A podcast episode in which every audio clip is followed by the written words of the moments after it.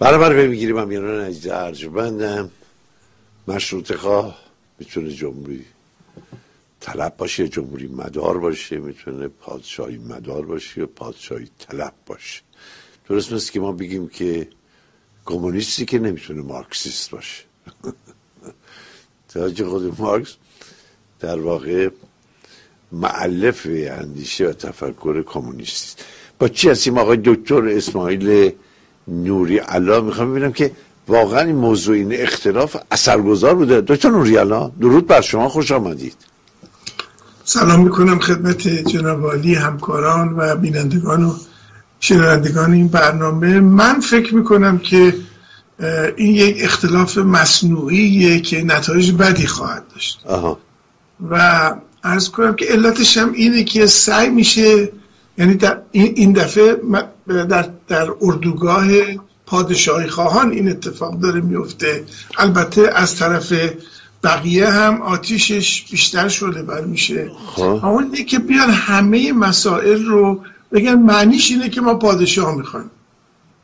و یعنی که مثلا اگر بگید که مشروط طلبی میگن خب مشروط طلبی یعنی پادشاه بی اگه بگید ملیگرایی میگن خب ملیگرایی یعنی پادشاهی خواهی همه چیز رو ترجمه می‌کنن. به اون مطلب. و در نتیجه عده زیادی رو فراری میدن از جمله شخص شاهزاده رضا پهلوی رو.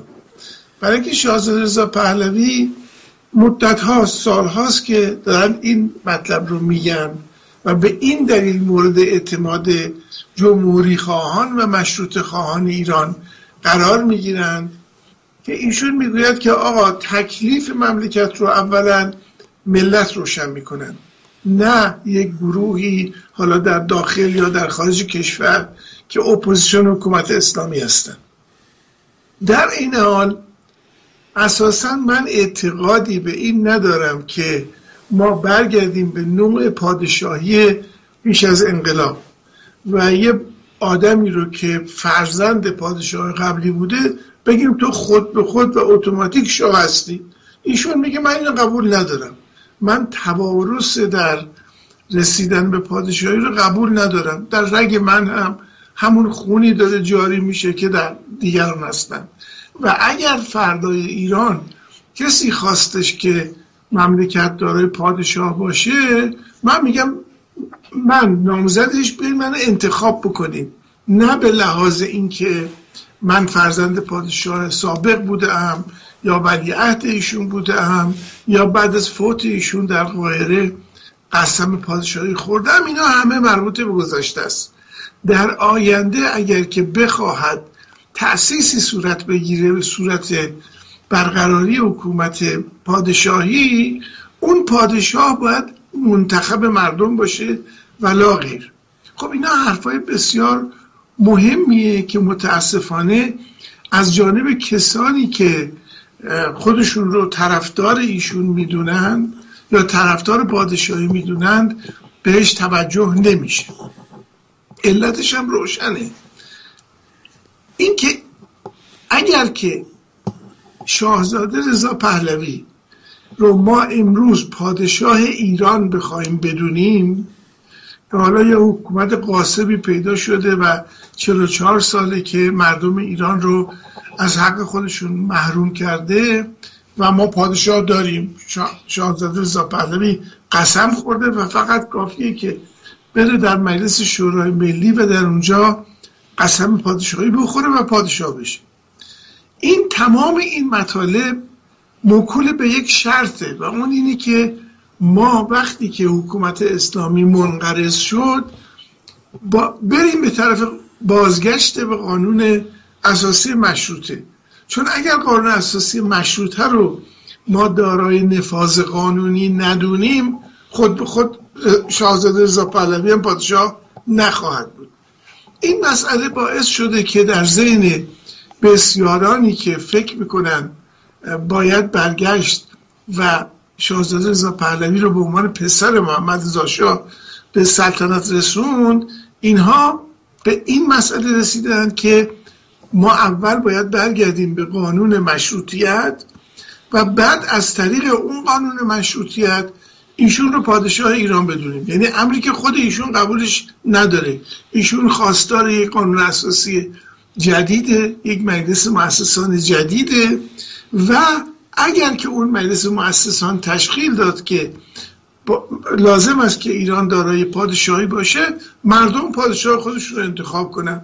می‌تونه ایشون باشه می‌تونه دیگرون باشه می‌تونن نامزدهای مختلفی وجود داشته باشن. تمام حرف ایشون این بوده. اما متاسفانه بسیارانی که خودشون رو به عنوان پیرو ایشون در نظر می‌گیرند خلاف رأیشون عمل می‌کنن و سعی می‌کنن که قضیه رو خیلی اختصاصیش بکنن من فکر می‌کنم که یکی از دلایل این که این قضیه این طور پیش آمده این است که وقتی که انقلاب اسلامی در ایران اتفاق افتاد و بازماندگان مشروع خواهان شریعت خواهان در ایران به قدرت رسیدند ما برگشتیم هفتاد هشتاد سال به عقب و رسیدیم به دوران مبارزات مشروطه که ما تو دو تا قطب بیشتر نداشتیم. یا مشروطه می‌خواستند یا مشروعه می‌خواستند. مشروعه یعنی اینکه قانون رو خداوند متعال تعیین کرده و ما آخوندها می‌دونیم خدا چی گفته و ما حق داریم که بگیم مردم باید چگونه زندگی کنن. مشروطه هم می‌گفت نه مملکت مال ملت ایرانه و مین ملت ایران هستند که میان میشینن یه قانونی رو مطابق نیازها و احتیاجات خودشون می نویسند و هر وقت هم دلشون خواست می‌تونن اون رو با اصل طرقی که در خود اون قانون آمده تصحیح بکنن و اگر هم رئیس مملکتی وجود داره حالا اسمش رئیس جمهور یا پادشاهه این مشروط است به پیش بینی های این قانون اساسی. این دوتا از کنم که جبهه وجود داشتند و در تمام دوران پهلوی ها هم این دوتا جبهه روبروی هم بودن. گاهی به هم نزدیک می شدن گاهی از هم دور می شدن و بالاخره در سال 57 به دلایل متعددی که موضوع بحث امروز ما نیست این مشروع خواهان بردن قضیه رو. و مشروط خواهان از کنم که موندن این وسط که باید شکار بکنیم. من یادمه که وقتی بعد از انقلاب مسئله مثلا شاپور بختیار که آمده بود به پاریس مطرح شد یا آقای حسن نزیه و غیره همیشه بحث سر این بودش که ما طالب مشروطه باید با این بشیم و اینکه این مشروطه چه شکل ریاستی رو در ایران پیدا می‌کنه این رو باید موکول بکنیم به ارز کنم که تصمیم و اراده ملت ایران. اما این میون وقتی که زنده یاد داریوش همایون تصمیم گرفتش که حزب مشروطه ایران رو به وجود بیاره اون موقع برای گرفتن عضویت در حزب مشروطه ایشون در واقع کسانی رو داشت که از انقلاب لطمه خورده بودند صاحبان قدرت بودن در ایران صاحبان ثروت بودند و اینا فرار کرده بودن آمده بودن به خارج کشور و این بهترین جایگاه بود برای اینکه اینها رو در داخل یک حزب جمع بکنن. بنابراین حزب مشروطه ای که به وجود آمد حزبی بود که در مرامنامه خودش نوشته بودش که ما مشروط خواهیم و در عین حال پادشاهی خواهیم. و نامزد پادشاهی ما هم ارز کنم که شاهزاده رضا پهلوی. توجه بکنید که حتی نمی‌گفتن پادشاه ما شاهزاده رضا پهلویه. می‌گفتن نامزد پادشاهی ما شاهزاده رضا پهلویه. یعنی حتی اون موقع هم ملتفت این بودند که این مشروطه که دارن میگن ربطی به قانون اساسی مشروطه نداره. منظور من اینه که ما دو تا مفهوم رو باید کاملا از هم تفکیک بکنیم تا قضیه رو در بیابیم. یکی مشروطیت یکی قانون اساسی مشروطه است. این دومی از دل اون و بر اساس شرایط تاریخی معینی به وجود آمده بود. ولی اون نافی مشروطیت نمی‌تونه باشه. مشروطیت خودش هم از لحاظ معنوی هم از لحاظ لغوی دارای یک تاریخچه جالبیه که باز من کمتر دیدم کسی بهش توجه کنه. این کلمه مشروطه از کجا آمده؟ و به همین دلیل یکی دیگه از موارد اختلافی که وجود داره اینه که چپ ها میگن که مشروطیت یه امر دست راستیه و با مشروطیت به این دلیل مخالفت می‌کنن. در حالی که اگر به تاریخچه قضیه برگردیم مشروطیت اتفاقا از دل افکار چپی بیرون آمده بود. یعنی که شما در مثلا قرن 19 هم از آغاز قرن 19 هم به هر حال به علت به وجود آمدن یک طبقه جدیدی در جامعه به عنوان کارگر صنعتی. یعنی از وقتی که صنعت به وجود آمده بود تولید انبوه به وجود آمده بود و در نتیجه کارگرانی که سابقه تاریخی نداشتن. کارخانه به وجود آمده بود و کارگر به وجود آمده بود و اینها هنوز به سبک ارباب و رعیتی زندگی می‌کردن. خب مشکلات عمده فراهم شده بود در اروپا و متفکرین اروپایی دنبال چاره بودن. بنابراین از آغاز قرن 19 هم یعنی از 1800 به بعد در اروپا این فکر بودش که ما باید یک نظام جدیدی رو به وجود بیاریم.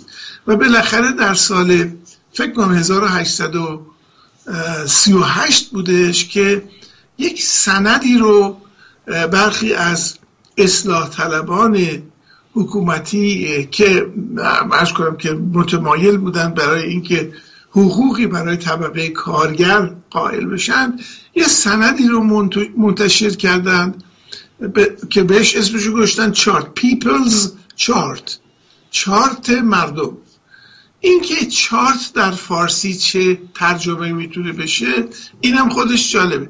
چارت به معنی فرمان و منشور هستش. بنابراین میشه پیپلز چارت انگلیسی 1838 رو ترجمه کرد به منشور مردمان.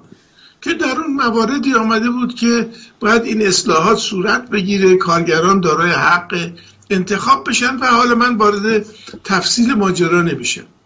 این قضیه یک جنبشی رو در انگلستان به وجود آورد به نام جنبش چارتیست.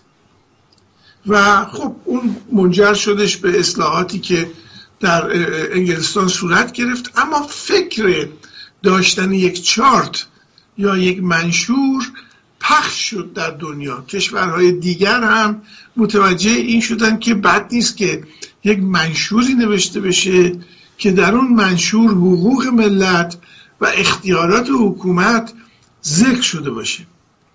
خب این به فرانسه که رسید ما می‌دونیم که CH که در انگلیسی صدای چه میده در فرانسه صدای شین میده. بنابراین چارت میشه شارت.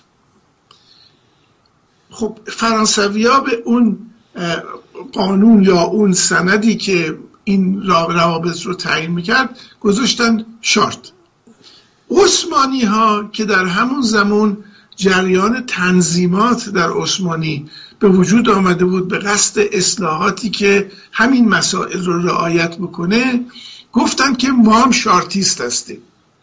و در اینکه شارتیسم چیست و غیره خیلی توجهشون به این جلب شد که این کلمه شارت فرانسوی خیلی شبیه شرط عربی هستش. بنابراین گفتم که ما شرطیست هستیم. ما خواهان شرط هستیم. ما خواهان مشروط کردن حاکمیت به یک سندی هستیم.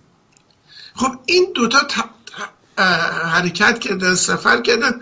آمدن به ایران. در ایران هم خب فکر این که به خصوص بعد از جنگ های ایران روست و شکست مفتزهانه ای که ایران خورده بود به علت فتواهایی که آخوندها داده بودند در ضرورت ادامه جنگ که منجر به قراردادهای ترکمانچای و اینها شد روشن فکران و سیاستمداران ایران هم متوجه شدن که دیگه نمیشه با همون روش قدیم مملکت رو گردوند. و اندیشه به وجود آوردن یک سندی که بتونه روابط رو تنظیم کنه اون موقع هم به وجود آمد و خب اسمش رو از فرانسه گرفتن گفتن constitution یعنی که constitution یعنی قانون اساسی. به اون سندی که باید روابط و حاکمیت و ملت رو روشن می‌کرد می‌گفتن قانون اساسی. اما وقتی که خبر آمدش که در عثمانی یک جنبشی به وجود آمده است که بهش میگن جنبش مشروطه ما صاحب دو تا کلمه شدیم. یکی کلمه قانون بود که بعدا تبدیل به قانون اساسی شد. یکی جنبش بود که جنبش مشروطیت نام گرفت. بنابراین این دوتا رو اگر که روی همدیگه بگذاریم معنی جریان مشروطیت در ایران این بوده است که مملکت ما هم باید مثل ممالک راقیه دارای یک قانون اساسی باشه و حاکمیت حدود اختیاراتش مشروط بشه به این قانون اساسی و این قانون اساسی می‌گوید که ملت صاحب مملکت هستند ملت همه مدیران کشور رو استخدام می‌کنن انتخاب می‌کنن بهشون ارز کنیم که حقوق می‌پردازن و حاکم یک محدوده ای از کارهای خودش رو داره. خب این قضیه رو وقتی که ما نگاه بکنیم در اکثر کشورهایی که مسئله شارت و چارت و شرط و اینها پیش آمد منجر به این شدش که پس از مدتی پادشاهی های رایج و مرسوم در اون جوامع از کنم که منحل شدند و مثلا در ترکیه ما شاهد هستیم که قضیه منحل شد و تبدیل شد به جمهوری. حالا بعد از تعطیل از کنم که آگهی به در خدمتون خواهم ممنونم. توضیح آلمانه بودم یا نه؟ سپاس از دکتر. نوریالا پس اجازه از بازار آگهی عبور کنیم. بحث رو پی می‌گیریم. یکی از پرسش های من از دکتر نوریالا اینه که آیا هیچ گروهی به تنهایی می‌تونه از پس جمهوری اسلامی بر بیاد این واقعا سوال دیگه. سوال کسانی که سعی می‌کنن مثلا جمهوری خواهان مشروط مدار رو دور بکنن از طرفداران شاهزاده رضا پهلوی. چون الان یک زل خیلی قوی و نیرومند در بین هواداران ایشون همین تصادفا کسانی هم که به مشروطه باور دارن من جمهوری خواهن به مشروطه باور دارن. چون خیلی زل نیرومندی است. خیلی شخصیت های متفکری درش عضویت دارن. و این تلاشی که الان داره میشه برای جدایی به نظرم قابل فهمه. اگر اگر به نیات جمهوری اسلامی توجه کنیم متوجه چقدر نگرانی چقدر نگرانی ایجاد کرده این نزدیکی بین این دو گروه رو. مضاف که همیانان هم کسانی تصور می‌کنن که خودشون به تنهایی می‌تونن از پس حکومت جمهوری اسلامی بر بیان چون که الان داره گفته میشه مربوط به آینده پس از جمهوری اسلامی پس از جمهوری اسلامی اما قبلش ما یک وظیفه مهمتر داریم. وظیفه خیلی خیلی مهم. اون براندازی حکومت جمهوری اسلامی است. پس زدن این حکومت این حکومت ایران شکن انسان شکن و ایران برانداز. با دکتر نوریالای عزیز و ارجمند هستیم هم یعنی نه ارجمند دکتر نوریاله بله اجازه می‌دید ادامه بدم؟ بله بله بفهمید سراپا گوشی. ارز کنم که وقتی که پای وجود یک قانون اساسی که ملت رو صاحب مملکت می‌دونه و مدیران مملکت رو برگزیده و حقوق بگیر ملت می‌کنه خب ما وارد یه عصر جدیدی میشیم از تاریخ جهان و تاریخ انسان روی کره خاک. و نتایج عمده ای رو این مسئله به بار آورده که یکیش اینه که اصلا پادشاهی رو منقرض می‌کنن و میگن از این به بعد ما رئیس جمهور داریم. مثلا حتی در همین انقلاب مشروطه خودمون وقتی که رضاخان میرپنج کودتا کرد و آمد تهران رو گرفت و بعد در کابینه سدزیا وزیر جنگ شد یا سردار سپه بهش می‌گفتن شد.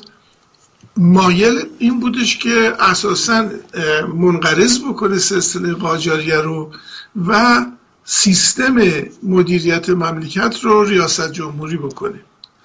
خب این تاریخچه مفصلی داره که این چه اتفاقی بود که داشت میافتاد در فاصله بین 1300 تا 1304 و ارز کنم که این روحانیت بودش که اتفاقا با برقراری جمهوریت در ایران مخالفت کرد. حتی رضا مجبور شد بره قوم و بشینه با مراجع تقلید که اونجا بودن صحبت بکنن و بالاخره قانع کردند که سردار سپه ارز کنم که پادشاهی رو لغو نکنه بلکه قاجاریه رو لغو بکنه. به این دلیل ارز کنم که آمدن و این مسئله رو چیز کرد همون موقع وقتی که در مجلس پنجم بحث منحل شدن قاجاریه بود و اینکه بیایم سلسله پهلوی رو به وجود بیاریم یکی از کسانی که با این کار مخالفت کرد اتفاقا دکتر مصدق بود. دکتر مصدق حرفی که میزدش به نظر من حرف جالبی بودش. این بود که آقا ما این آقای سردار سپه که بعد شده نخست وزیر در مملکت ما این داره به این خوبی مملکت ما رو میگردونه. واسه چی می‌خواهید که ایشون رو شاه بکنید که طبق قانون اساسی ایشون یک مقام تشریفاتی بشه و حق دخالت نداشته باشه؟ و اگر دخالت کرد بهش میگیم دیکتاتور. اگر هم دخالت نکرد که یه آدمی اون بالا نشسته یه منصبی و ما خودمون رو از وجود یک شخصیت ایرانساز محروم می‌کنیم. خب این, این مباحث صورت نگه ملک و شعرهای با صحبت کرد و غیره.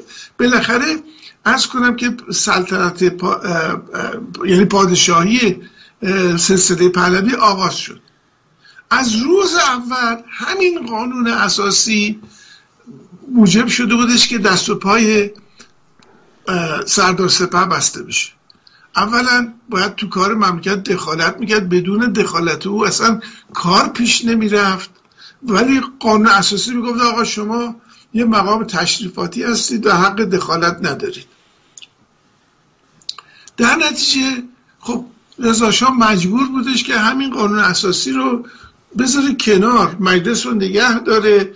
مشاورین رو نگه داره هیئت دولت رو نگه داره ولی به همه اونها بتونه فشار بیاره که آقا ما باید دادگستری رو از دست آخوندا بگیریم. باید یک قوه مستقل ملی باشه.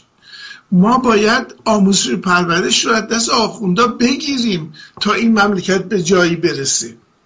ما باید دانشگاه داشته باشیم. ما همه این مط... حتی اینکه خزینه همون رو که مرکز کسافت و میکروب های مختلف بود رو وقتی رضا گفت خزینه های همون ما رو ببندید دوش بذارید همین روحانیت گفتن ایداد ویداد اسلام از بین رفت. یعنی قدم به قدم این جنگ مشروعه و مشروطه در زمان رضاشاه ارز کنم که ادامه داشت و روز به روز هم رضاشاه میدیدش که بدون زور گفتن نمی‌تونه نوسازی مملکت رو پیش ببره. به همین دلیل در تمام دوران جوانی ما ما میشنیدیم که رضاشاه یک دیکتاتوری بود که قانون اساسی خیلی خوب رو زیر پا گذاشت.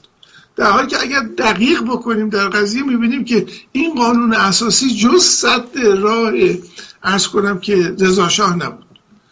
بعد هم که خب ما اون دوران 1320 تا 1332 رو داریم که دیگه قوقاست هر روز یه نخست وزیری میاد یه هیچ کابینه مستقر نیست. تو مجلس شورا دعواست این حرفا که حالا بهش میگن دوران دموکراسی در ایران. که واقعا افتضاح ترین دوران هایی که بخوایم ببینیم همون دوران بوده است. از قائله کردستان قائله نمی‌دونم آذربایجان گرفته تا مسائل دیگه تا ترور نخست وزیرها نمی‌دونم یکی رو پشت سر یکی دیگه تیر بیزدن میکشتند و غیره.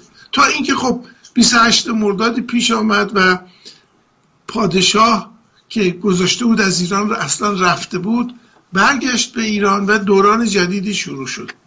باز در اولین قدم خود این پادشاه متوجه شدش که آقا این قانون اساسی اگه بخواد رعایت بشه اصلا هیچ کاری پیش نمیره. بنابراین حالا مطابق روش پدرش عمل نکرد که بگه که آقا من اصلا اعتنایی به قانون اساسی نمی کنم بلکه از یک کاری که دکتر مصدق کرده بود آمد استفاده کرد. دکتر مصدق مجلس 19 هم رو با رفراندوم که در قانون اساسی وجود نداشت همین دکتر مصدقی که معتقد بود بعد قانون اساسی اجرا بشه با رفراندوم مجلس رو بسته بودش. بنابراین یه سنت رفراندوم رو بیرون از قانون اساسی مشروطه تو مملکت ما جاری کرده بودن. پادشاه هم به خصوص وقتی که کندی در امریکا به قدرت رسید و فشار روی شاه آورد برای اینکه اصلاحات رو در ایران آغاز بکنند و هم دکتر امینی رو آوردن نخست وزیر کردند و ارسنجانی به عنوان وزیر کشاورزی مأمور اصلاحات ارزی و غیره شد. شاه هم آمد از همون تکنیک دکتر مصدق استفاده کرد. گفت آقا من که تا حالا یک شخصیت تشریفاتی بودم یه رفراندوم می‌ذارم ببینم مردم به من معموریت میدن که من مملکت رو اصلاح بکنم یا نه. بنابراین یه چیزی به نام انقلاب شاه و مردم ساخته شد که اون موقع 6 تا ماده داشت و این رو به رفراندوم گذاشتن. بلافاصله هم محمد رضا شاه یک کتابی نوشت به نام معموریت برای وطنم. معنی این این بودش که آقا من معموریت گرفتم قانون اساسی رو بذارم کنار تا بتونم این مملکت رو آباد بکنم. خب این به دلایل مختلفی ما تو سال 57 با انقلاب روبرو شدیم و غیره. اما مسئله همچنان باقی موندش که ما اگر برگردیم به این قانون اساسی به قول فرنگی ها در قوطی کرم رو باز کردیم هزار تا بدبختی میاد بیرون. بنابراین همونطور که شاهزاده رضا پهلوی همیشه گفته ما احتیاج به یک قانون اساسی جدید داریم. ما نمی‌تونیم برگردیم به قانون اساسی مشروطه. ممکنه قانون اساسی مشروطه رو پایه کار مجلس مؤسسان قرار بدیم مجلس مؤسسان بشینه ببینه چه مبادی رو باید بندازه دور چه مبادی رو وارد بکنه. ولی ارزم این بودش که اساسا مشروطیت در کشورها معمولا به این می انجامه که حکومت پادشاهی یعنی سلطنتی برداشته بشه و جمهوری بیاد سر کار. اما بعدش متوجه شدن که با یک کار دیگه هم میشه اینو انجام داد. یعنی امروزه در جهان امروز ما دو نوع حکومت داریم. تو حکومت های تک ریاستی و حکومت های دو ریاستی تک ریاستی مثل مثلا امریکا که رئیس جمهور بالا سر دیگه نداره. یه فعال مایشاء در اونجا هستش. اما حکومت های دو ریاستی هم در دنیا که هر دوتا مشروطه هستند هم به وجود آمد. این دوتا ارز کنم که به این معنی هستند که مملکت دارای دو تا رئیسه. یکی رئیسی که نماد وحدت ملی و سمبل ارز کنم که اون مملکت هستش ولی در کارهای اجرایی و روزمره دخالت نمی‌کنه. و یه رئیس دیگه هستش که معمور اجرای کارهای روزمره هستش. خود این هم باز دو شکل پیدا کرد. یعنی ما الان کشورهای دو ریاستی داریم که به رئیس نمادینشون میگن رئیس جمهور به رئیس اجراییشون مثلا میگن نخست وزیر یا صدر اعظم. مثلا شما آلمان رو نگاه بکنید. آلمان یک کشور جمهوریه ولی دو ریاستیه. یه ریاست رئیس جمهور تشریفاتی داره که در مواقعی یک ارز کنم که وظایفی بر عهده او گذاشته شده. اما این صدر اعظم هستش که داره مملکت رو میگردونه. نگاه کنیم به هندوستان. هندوستان هم کشور جمهوریه اما رئیس جمهور تشریفاتیه. این نخست وزیر هست که مملکت رو اداره می‌کنه. یه نوع دیگه هم ارز کنم این هستش که اون رئیس تشریفاتی یا نماد ملی رو بهش میگن پادشاه. شما همه کشورهای پادشاهی اروپا رو نگاه بکنید سوئد، نروژ، نمی‌دونم دانمارک اینا همه دو ریاستی هستن باز. مملکت رو نخست وزیر داره اداره می‌کنه اما اون بالا یک پادشاه نمادین هم دارند که نماد مثلا وحدت ملی هستش.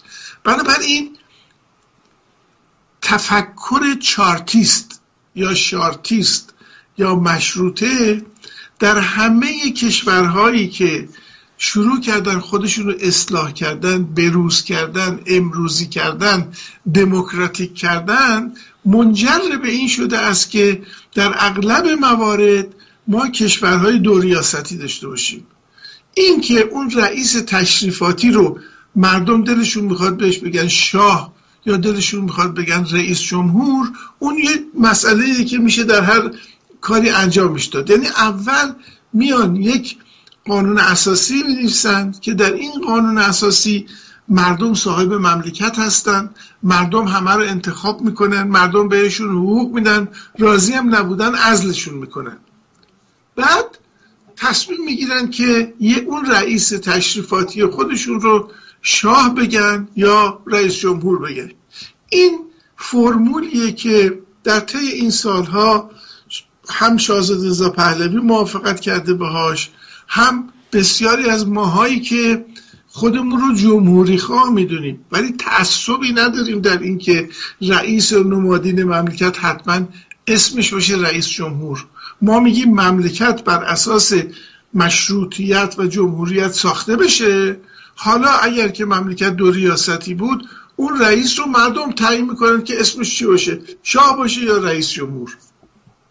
یعنی به نظر من این راه به, به همت خود شاهزاده رضا پهلوی در طی این لاقل 15 ساله اخیر هموارتر و هموارتر و هموارتر شده و باعث شده که مثلا مایی که تو حزب خودمون جمهوری خواه هستیم وقتی که پای عمل میاد میاد میگیم ما وکالت میدیم به شاهزاده رضا پهلوی که از طرف ما بره با جهان صحبت بکنه.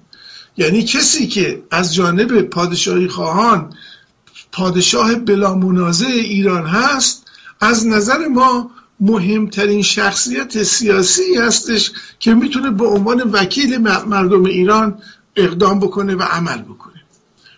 خب ما جمهوری خواهانی هستیم که مشروط طلبیم. خواهان یک حکومت مشروطه هستیم. میگیم رئیس تشریفاتی مملکت ما بهتر که اسمش مشروطه. اما اگر دیگرانی هم باشن که باز در مرحله اول مشروطیت خواه باشن نه مشروط قانون اساسی مشروطه مشروطیت خواه باشن. یعنی بگویند که مملکت اینگونه باید اداره بشه اونا بگن که نه آقا ما رئیس تشریفاتی مملکت خودمون رو می‌خوام بگیم شاه. میگه ما دعوا نداریم. این قانون از این حکومت اسلامی رو این سنگ گنده ای رو که در جاده پیشرفت مملکت ما افتاده بذاریمش کنار ردش بکنیم بره. جاده که صاف شد میریم طرف ملت ایران. ملت ایران حرفای ما رو گوش می‌کنن. میگن آقا این جمهوری خواهان به درد ما نمی‌خورن ما پادشاهی می‌خوایم یا برعکسشون اونا تصمیم می‌گیرن. همیشه خودش آزاد رضا پهلوی هم در همه سخنان خودش گفته تصمیم نهایی با مردم ایرانه نه با من و شما. این به نظر من این که کسانی که خواستار پادشاهی در ایران هستند با هم متحد بشن خیلی کار خوبیه. اما نباید کاری بکنند که جمهوری خواهان مشروط طلب ازشون شده باشه. من تشکر می‌کنم.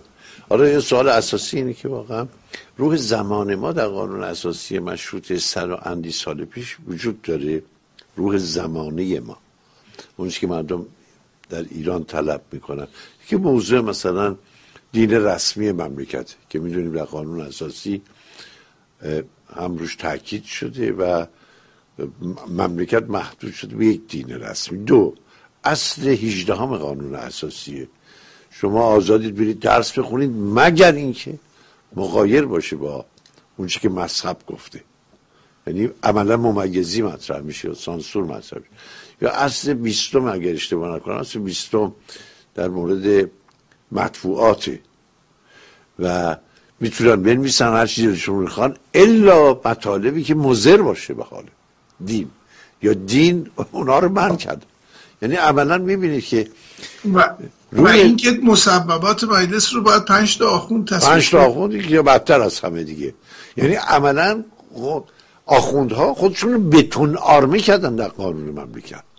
بتون آرمه کرد این همه بدبختی و مصیبتی که هم رضا شاه هم محمد رضا شاه تحمل کردن. هم ملت ایمان در 15 خوردا و بعدم در سال 57 همه ناشی از همون دیگه. حضوری است در قانون و چارمیخه شدن قدرت آخوند اونم در چهار دیواری قانون. قبل از اون که قانونی وجود نداشت دوره قجر و دوره صفوی و اینا. همه چیز بسته به میل حاکم بوده. یا با آخوند قدرت داده یا نمی‌داده. یا که قبول داشته یا نداشته. بله. ولی از اون به بعده که اینا قانونی میشن و در قانون جا میافتاد. جا میافتن و آب دیده میشن. آقای دکتر ریالا من فکر کنم گفتگو رو باید حتما پی بگیریم و موضوع مهم است دیگه. و چون دیدم که خیلی امروز آقای دکتر ریالا گفتم من نگاه کردم دیدم واقعا درست میگن. یه تبدیل شده موضوع موزل دوباره موزل جدید. ولی نوبر واقعا. یعنی هر روز ما سعی می‌کنیم که دایره سوی تفاهمات رو گسترش بدیم به جایی که اون رو کوچک کوچکتر بکنیم. موافق به ادامه گفتگو هستید؟ من در خدمتتون هستم اگر چیزی در چنته داشته باشم تقدیم ممنون.